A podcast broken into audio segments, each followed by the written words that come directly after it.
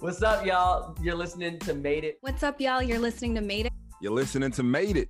What's up, y'all? You're listening to Made It, where we're telling the stories of the legends that made it, of legends who made it to inspire the next generation of Black sellers. You're rocking with the Sales for the Culture crew. You're rocking with the Sales for the Culture crew. That's me, Mercy. Boy, Shelton. Me, Nikki. And Jacob. All right, y'all. Who we chopping it up with today? So listen, y'all. Today we're chopping it up with Shaniqua Davis, my sister from another mother, hustle sister, business sister, ally here in Chicago. I mean, she what what could I can't say enough about Shaniqua. It's one of those. She's one of those women that you just got to Google to see how real it is. So, bags of awards. WeWork's Young Innovator Award, Midwest Women Tech Founder Development Leadership Award, Chicago Startup to Watch in 2018 Award, Crain's Tech 50 List Award, Walker's Legacy Power 15 Award, 40 Under 40 Award, Chicago Innovators 50 on Fire Award. Like, I mean, fire. She, she's making it. And so excited to chop it up with her. Hope y'all enjoy work. Let's go. Come on.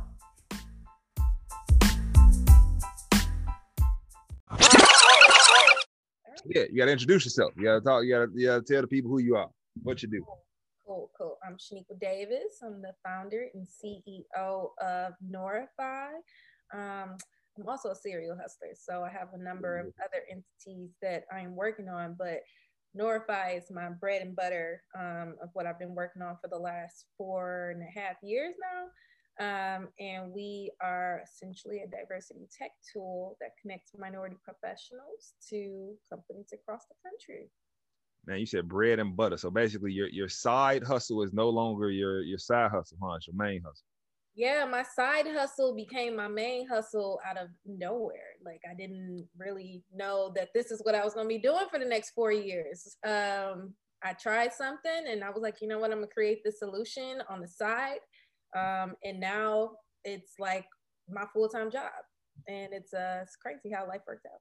So we're gonna come back to the north Norify. So I know you didn't start here. People do the whole woke up like this. I'm pretty sure you didn't wake up like this. So let's let's talk about where you started at. Like, uh, mm-hmm. walk me through walk me through the struggle.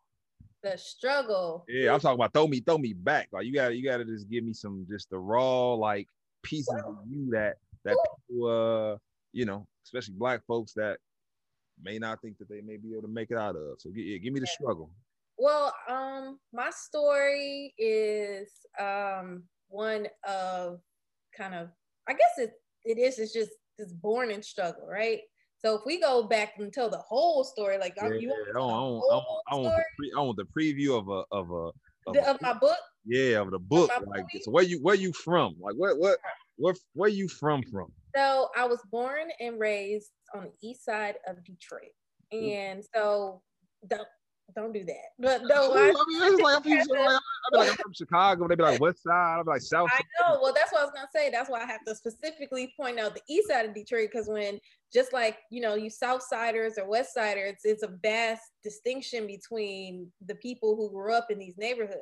So for me, um, I say that the East Side is the hustle side of the city. So the West Side of the city is the flashy side where you see a lot of people just who I don't know where they got the money from, but they showing off in all these fancy cars and they doing all this stuff and they and we don't know about that. And on the east side, um, I think a lot of my family, the people, well, I know a lot of my family, the people that I grew up around, my friends, the my neighborhood, everybody's hustling and trying to get somewhere, right?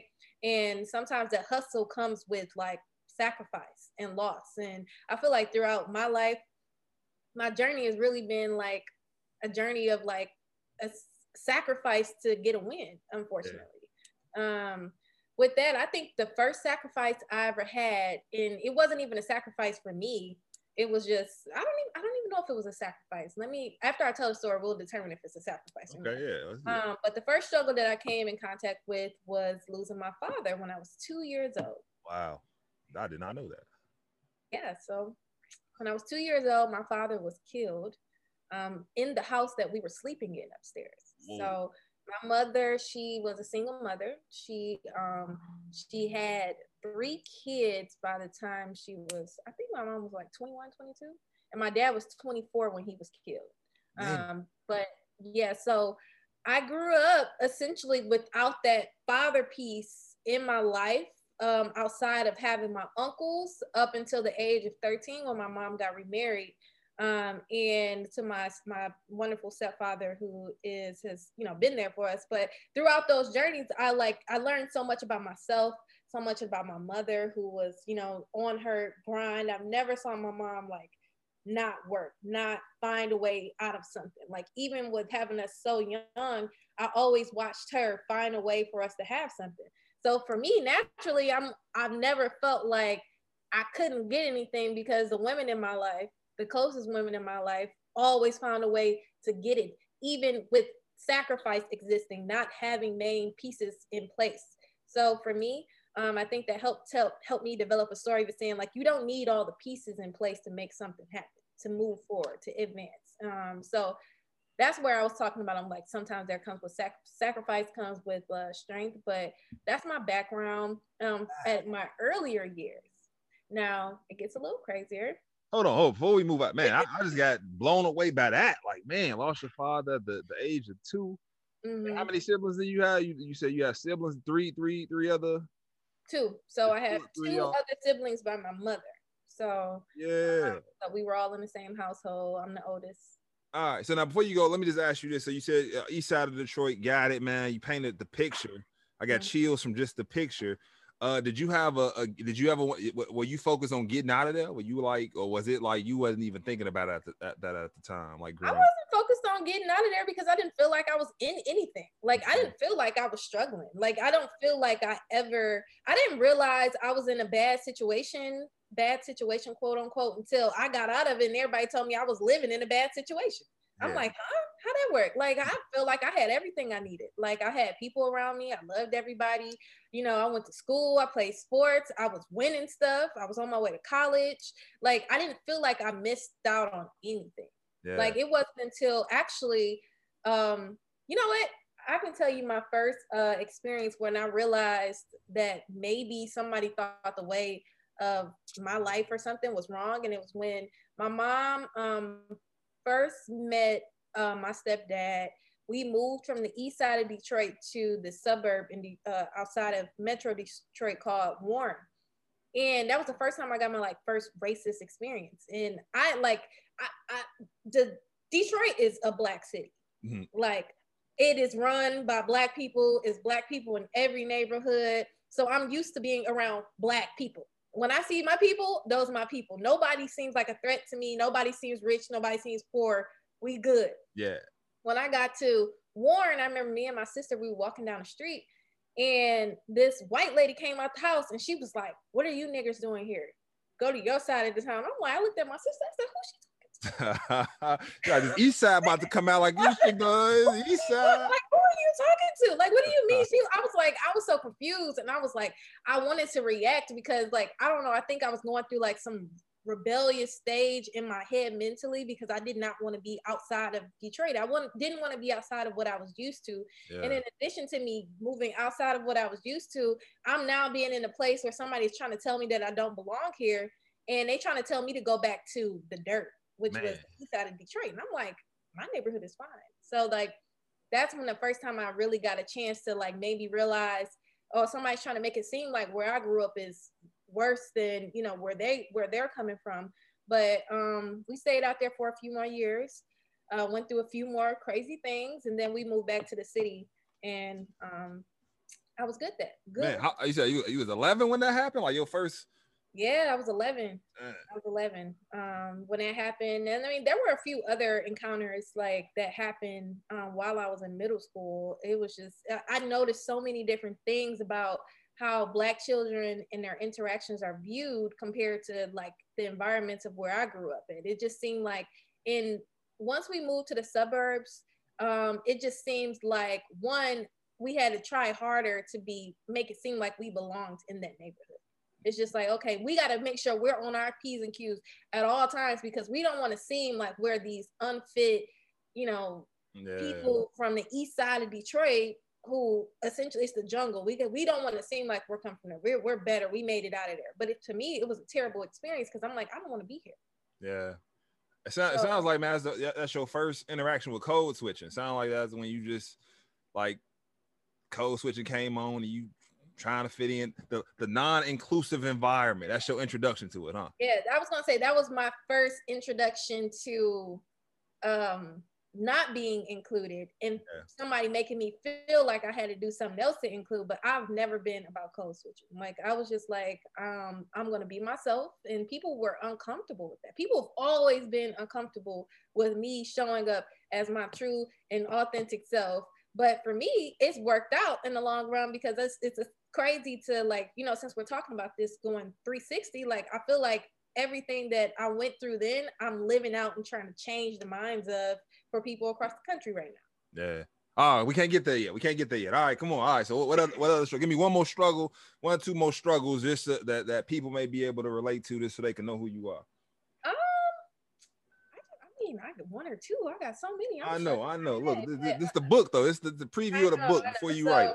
I'll go. I'm gonna fast forward. So um, after we moved out of the suburbs and we went back to uh, Detroit, um, high school. So preparing, I'm uh, preparing to go to college, going on all these HBCU tours. I just knew I was going to an HBCU. I thought I was going to FAMU. I was so excited, getting all prepped for that, right? Um, and then getting all my stuff together, celebrating with my friends. We're talking about where we're gonna go, this and that, what we're gonna do for prom and um, graduation. And then so uh, the day before prom, I dislocated my shoulder Mm. right, from jumping in the pool. I was trying to be all reckless and have fun. I just jumped in the pool, knocked my shoulder out of socket. Go to the hospital, find out I'm pregnant with my daughter. Day before prom, right? Wow. Day before prom, like some news that I wasn't even expecting. Because first of all, nobody expects me. Me, I'm a good cousin. First of all, I'm a cousin that everybody expects to be on their P's and Q's. And I'm the cousin everybody they thought this would happen to didn't happen to. It happened to me. And I, and um, it was just crazy to me because I, I don't I didn't I didn't picture that from my life. I just I guess I wasn't I was just being young and stupid. Like I mean when I say young and stupid, I'm not saying the outcome was stupid. I'm saying being at the time not fully prepared for what I was about to enter yeah. um, that was like something that really like kind of catapulted my life into becoming like the woman that I am today, but also the the entrepreneur, friend, um, you know, what is it, sister, whatever I need to be, like everything from those struggles, including finding out I was pregnant the day before I was prom. I mean, the day before prom really kind of like helped shape me to become a very, very, very resilient person. So that summer was extremely hard Yeah. um like uh i don't i don't even usually like to talk about it because it makes me really really emotional thinking about all the stuff that kind of went into like oh my god my life is shifting. What do i do? People are disappointed. My mom was mad at me. My mom didn't talk to me for two months after i found out that i was pregnant. And i had to go to college by myself. My grandma she got me a greyhound ticket up to college and i went up there by myself because my mom she was so she was so disappointed in me and just to fast forward now, like her granddaughters are everything. Like I Yeah. literally cannot get her back right now. My Oh, daughter. oh, oh, so big ups to you for still. I was about to ask you, like, so did you still go to college? Like, you still, you still pregnant with the baby, went to college, handed your biz, and like, Absolutely, absolutely. I, my daughter, she graduated college with me. Literally, she got a cap and gown, and she walked with me.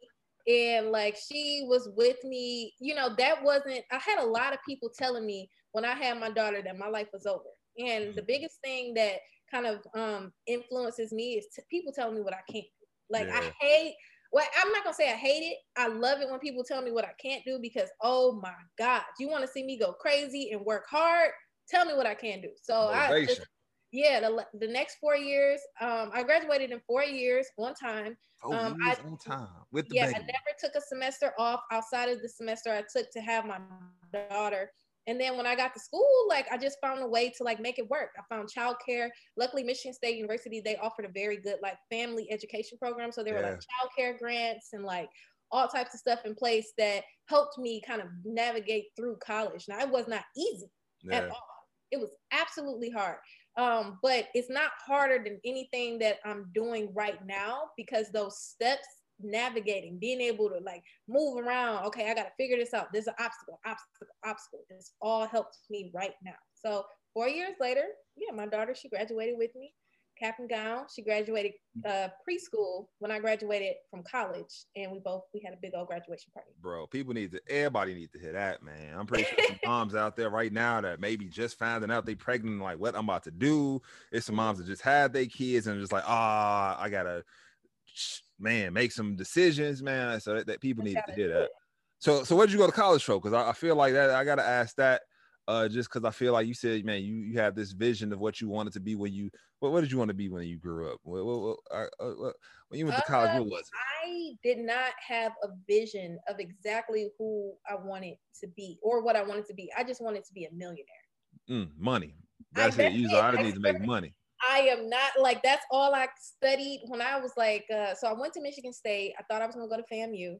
Mm-hmm. And um, obviously that changed once I found out I was having my daughter. And when I was studying career paths, like I wasn't studying career paths based, based off of interest. Like I was studying career paths based off of dollar amount. And I was like, okay, what careers is gonna make, make me the most money when I graduate from college? And the first thing that popped up was um, chemical engineering. I'm like, hmm. bet, chemical engineering. and then I saw, I signed up, I got accepted into the College of Engineering, and then the first schedule I got math, statistics, analytics, data, chemistry. I was like, nope, nope. New, nope. new degree me. Like, I was like, we're not doing this. So the next uh, thing I wanted to do, I was like, okay, I'm gonna go into political science because I'm gonna join the. Um, I wanted to join the Air Force um, because if I joined the Air Force while I was in school, I could come out the come out, come out of the university as an officer, and all of my college would be paid off. And I was like, boom, that sounds great. So we're gonna do that. I'm gonna get a good job. But then the Air Force was like, up, oh, actually, you're a single parent, so you don't qualify unless you give up all the rights of your child to somebody uh, else. It's like psych new degree me. So moving on to the next thing. so like long story, like or fast forward, I want to say within like the first two years of college, like I was still doing all because the first two years of college is nothing but core yeah, work, like, yeah. right?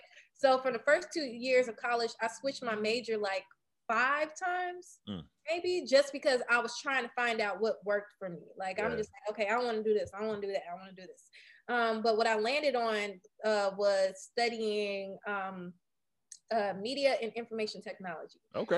And what it, it's actually, it wasn't me landing on that. That was actually something I really enjoyed doing. Um, I went to trade school for two, uh, three years studying uh, video technology, graphic design, web design, all of that stuff. So I was already equipped to do that. So when I went to college, I was like, well, I already did this for three years. I don't want to do something else but it led me right back to that. Mm. Um, and what it did for me was it really opened I feel like my degree was the best degree in the college because it pre- prepped me for two different worlds. One, it prepped me for being able to uh, work in a digital world and understand how people process things. So that's my graphic side of things where I'm doing digital and understanding brands and how to connect with people. But then on the other side of that, you need to know how to program and develop and get into the things to understand how to make these digital things work. So I was able to take on computer science classes and do web design, and now I'm doing all of that in real life right now. So yeah, dope, man. Came full circle. So now I gotta ask you, man. You you end up in tech sales and uh or in sales 2014. How how did that, you know, you went to school for media graphic design, like IT was your thing. How you end up in in in in, in tech sales and did it help? Yeah, so no. Well, mm, kind of. So actually, that was not my first sales job. My first sales job was the first job I got out of college, which was working for um, Verizon for, uh, Verizon Wireless. Okay. Mm, that and, job ain't on the resume. Because it was the worst job I ever had. and I'm gonna tell you why in a second. Talk, let's talk about this this tech sales job. So you you end up at a tech sales job. How how that happen? Well, um, so the tech sales job in Chicago that I got was not the first tech sales job that I actually had. So, well, I don't even know if I would say that maybe it was the first tech sales job, but it was not the first sales job I had. The first sales job I had was uh, working for Verizon Wireless right out of college. That ain't And no resume. Come on, let's talk about it. not on my resume because it was literally the worst job I ever had. Mm. And I say that because it was the worst job in so many different formats. Not to give shade to uh, Verizon because I would love to have them as a customer today, but I'm saying this from a um, standpoint of like it just wasn't what I wanted to do. Like I had studied all this time to like, you know, understand media and graphics and web design and understanding people. And the only job I could get, like no matter I had four internships under my belt once I graduated from Michigan State. Um, the only job I could get was a retail job. Like I didn't need to go to college to get this job. Mm. And I was like, I just got all of these loans and the only person that wants to accept me or the only company that wants to accept me is Verizon. Again, I'm not throwing any shade to anybody. And it just for me, I just felt like I had worked so hard to get into like these exceptional companies, or you know, I thought I was gonna come out making like ninety thousand dollars out of college, and that just was not my reality. So I had like I was like kind of crushed with um the reality of what was happening. But I will tell you what led me to my um first tech sales job is working. Oh, oh, oh, I gotta ask because since now we got Verizon out there. So was you you had the kiosk or was you in the store? Was you in the mall? Was you was you the no, I was I was on like I was in like a mall strip. like oh, one of the retail strips. It was terrible. It was terrible because every day I would go in there and I'm like, um, one thing I will say to people is to tell people what you want. Like I've gotten everything I've wanted in life by telling people what I want. Like closed mouths do not get fed. That's not a cliche statement. If you want something, you need to ask for it. Everything I've ever wanted, I've gotten because I've talked too much about it and people got tired of hearing it. Um, so when I used to walk into Verizon, I used to be like, yeah, you know, I'm only here because I'm trying to make my way to the top. This is my, you know, this is my entrance into the store. So I, I'm- I'm starting with this retail job and everybody around me, I don't know, um, I don't know if where this is gonna be played at, but I'm pretty sure once it gets on LinkedIn, a lot of people that I worked with, hey y'all, um, I used to come in there and I used to annoy them, and I used to be like, hey, um, you know, I'm I'm gonna be in marketing soon, so once I get into marketing, I'll be able to help y'all with this. And they're like, y'all, not, you never gonna get in marketing. You're gonna be right here with us. We've been here for 17 years. Blah blah blah. And I used to, I remember they used to say that to me so much. I remember one time I pulled up and I looked at the store and I just started crying in the car. I was like, I don't want to go. Um, but I was like, and I remember when I was hearing that, and I was like, this is the last time I'm ever gonna cry over a job. This will never happen. It's exactly how I don't want to be in a work environment like this. People telling me what I can and I can't do. But the next day, one of the guys that um, he was like one of the uh, outside business reps, so he would come in and out the store, and he would always hear me talking about like marketing and sales. And he came in and he was like, "Hey, you know, um, I just got hired as the VP of sales for this company, and I always hear you talking about, you know, marketing sales. I'm gonna bring you on board. I was like, deuces out, and I was gone. Oh. That was my first real job. I was doing marketing and I was doing sales. So that was the first time I really got to experience like working in one, working a real marketing job and working like a nine to five. But I also got to dabble into sales. And I was like, you know what?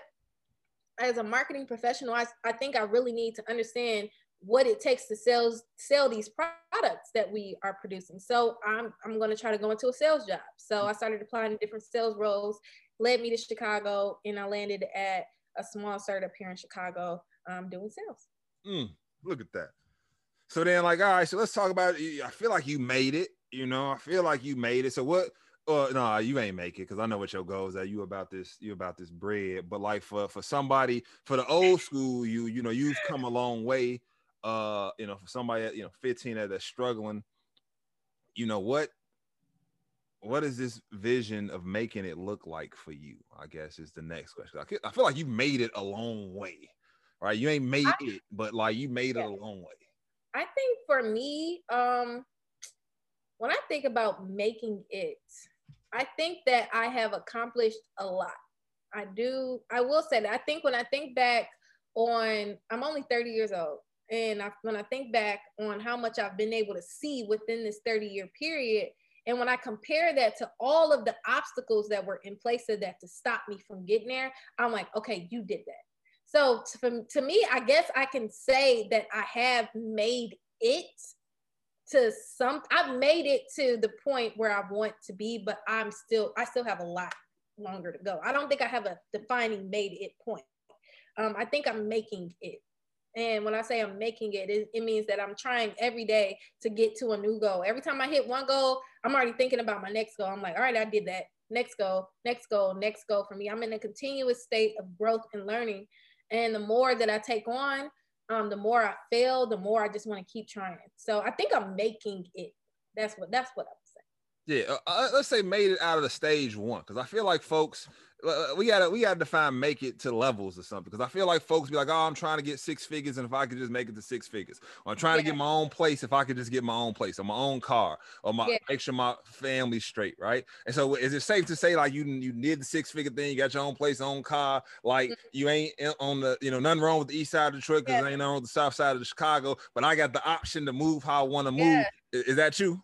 Yeah that's me. I feel like you know having the flexibility to move around as you want to um, but that comes with the process of being made um, and be in making it. I think that with ev- whatever your goal is everybody's goal is different. Everybody's level of what they define as success is different. Um, some i don't know some people like for me I, i'm gonna be successful when i got a million dollars in my pocket that's that's mine. That's not associated with a business or anything else. That's my actual money. And I guess I would say that to me, I'll say I made it to that goal. So I for anybody else, I think in order to make it anywhere or to make it to whatever goal you define, you just got to start in steps and actually continue to challenge yourself over and over again. And also understand that it's not going to be easy. I don't approach anything with an easy task. And I, I love having conversations with people who be like, you know, that's gonna be so hard. And you know, nobody's doing that. Okay.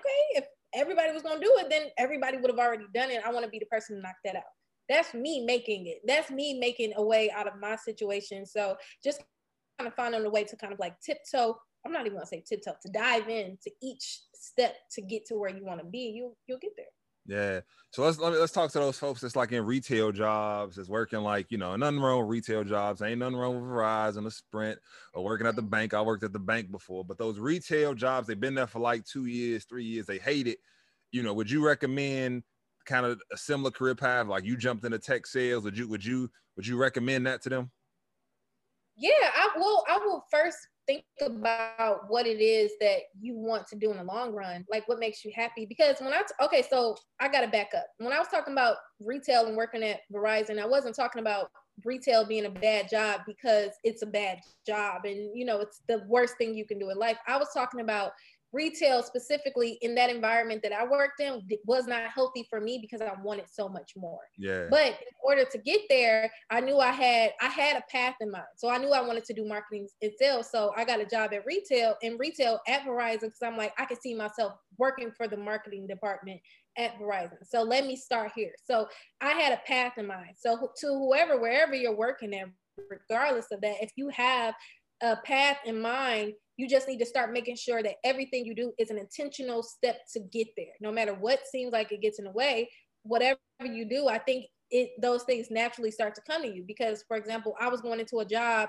that I had the intention of getting into a marketing role, but I was going into a job that I hated every day. I also had somebody telling me, that ain't gonna happen. You're not gonna work there. Like you're not gonna get into the marketing department. It's just not gonna happen for you. But from me talking about it, me being intentional about it, somebody actually came to me and was like, "Here's a marketing opportunity for you." Mm. So um, I guess that's what I would suggest is just to kind of like find out exactly what it is you want to do and do everything you can within the means of what you have at that moment to get there. Like and just keep trying. Like it's not gonna be easy. So.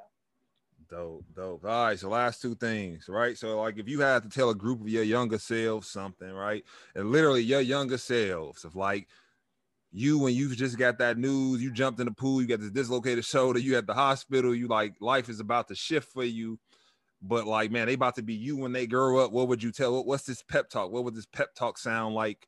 to you and, and it's and it's not we gonna we gonna tell this to women like to this woman that's just like man i'm look i'm listening to this what would you tell her I would tell, so if I go back to that pool and I knew everything that was going to happen after jumping into that pool, I'll be standing on the ledge talking to myself and I would say, jump. jump. Jump. Jump. Jump in. Whatever happens after you jump, you'll figure it out. For example, when I jumped in that pool, I jumped in like 13 feet of pool first uh, of water. Like I, I can't even swim like that. I don't even know Oh, why I did it. Lord. I jumped into that pool not expecting it to be as deep as it was. Like I jumped into the pool, I thought I was gonna jump in and come right back up. When I jumped in that water, I kept sinking. Like I kept going down, and and I was trying to touch the ground. I couldn't touch the ground. I couldn't find it. But in me not being able to touch the ground, I panicked and I tried to swim against the like what was naturally happening. Me happening. Me going down, I tried to swim up against it and dislocated my shoulder. Mm. And I feel like, you know, once I dislocated my shoulder, I had to figure out how to get out of there. I think this is actually a very good life story because if I would have naturally just let things happen the way they were supposed to, once I jumped, I would have came back up and nothing would have been wrong. Mm.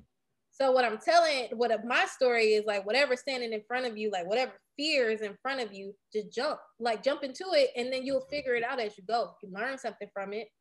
I learned something from it. I've learned something every step of like the way, like good, the bad, the ugly, the great, whatever. I'm learning. I'm still learning. So Man, we all. All right. So now you gotta give a shameless plug. So what what can they if folks want to get in contact with you, if they want to find out about your brand, if they want to get to know you, your company, if they want to invest in your company, if they want to become a customer of your comp- mm-hmm. company on either side, where what where Yeah. could they find you at? Yes. So again, my bread and butter is Noirefy, and um, we can be found You gotta across you gotta all. spell it. You gotta spell it too, because you know Noirefy. I'll be I'll be you know I before E except after. Mhm. I'm about to get there. So we can be found across all platforms as Noirefy, and that's N O I R E F Y. And that's noir in French, and it stands for like amplify and all of that j- jazz. So we amplifying the um, voices across the country that are typically not getting that light. But outside of that, I told y'all I'm a serial hustler. So I'm gonna give myself another shameless plug that I'm also doing some business consulting and all of that. So if you need any assistance with developing like your websites and all of that, I can help with that as well. So hit me up there. Um, I could be found at Shaniqua at noirefy.com. Man, dope. Well, we appreciate you for coming on the show, the Black Sales Star Show, and uh keep keep hustling, Shaniqua. Keep hustling. Thank you, thank you, thank you for having me. Cool, cool. All right. Boom. All right. That's this week's drop on Made It, brought to you by Sales for the Culture. Hey, Nikki, if I love what I just heard and I'm Black, what do I do now? Whether you're in tech sales already or not, let's get you connected at salesfortheculture.com. If you're black, you're looking for your shot to make it, and you're wondering if tech sales might be your lane, when you go to salesfortheculture.com, we'll get you hooked up with Rework. They're a nonprofit organization educating uh, all sorts of folk, but, but black folk too, on, on how to get into tech sales.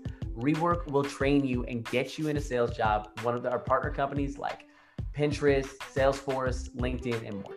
And going through rework won't cost you a dime. Trust me, I know I'm the CEO. You don't need any experience. We don't care about your background. So, whether you went to Stanford like me, Or you didn't finish high school like me, if you bring the grind and the coachability, rework will give you a shot. Okay, so that's if you're not in tech sales, but what if you're black and already in the game? If you're black and working in tech sales right now, you already know what it is. You can go to salesfortheculture.com too to get plugged into our Slack community with hundreds of other black tech sellers pushing one another towards it. And you'll find top shelf training opportunities, cookouts, industry leading mentors, and other Black folk to grind with so you don't have to build alone. All right, y'all. Pass this on to someone you know who needs to hear about more black folk that made it. Keep doing it for the culture, and we'll see y'all next week.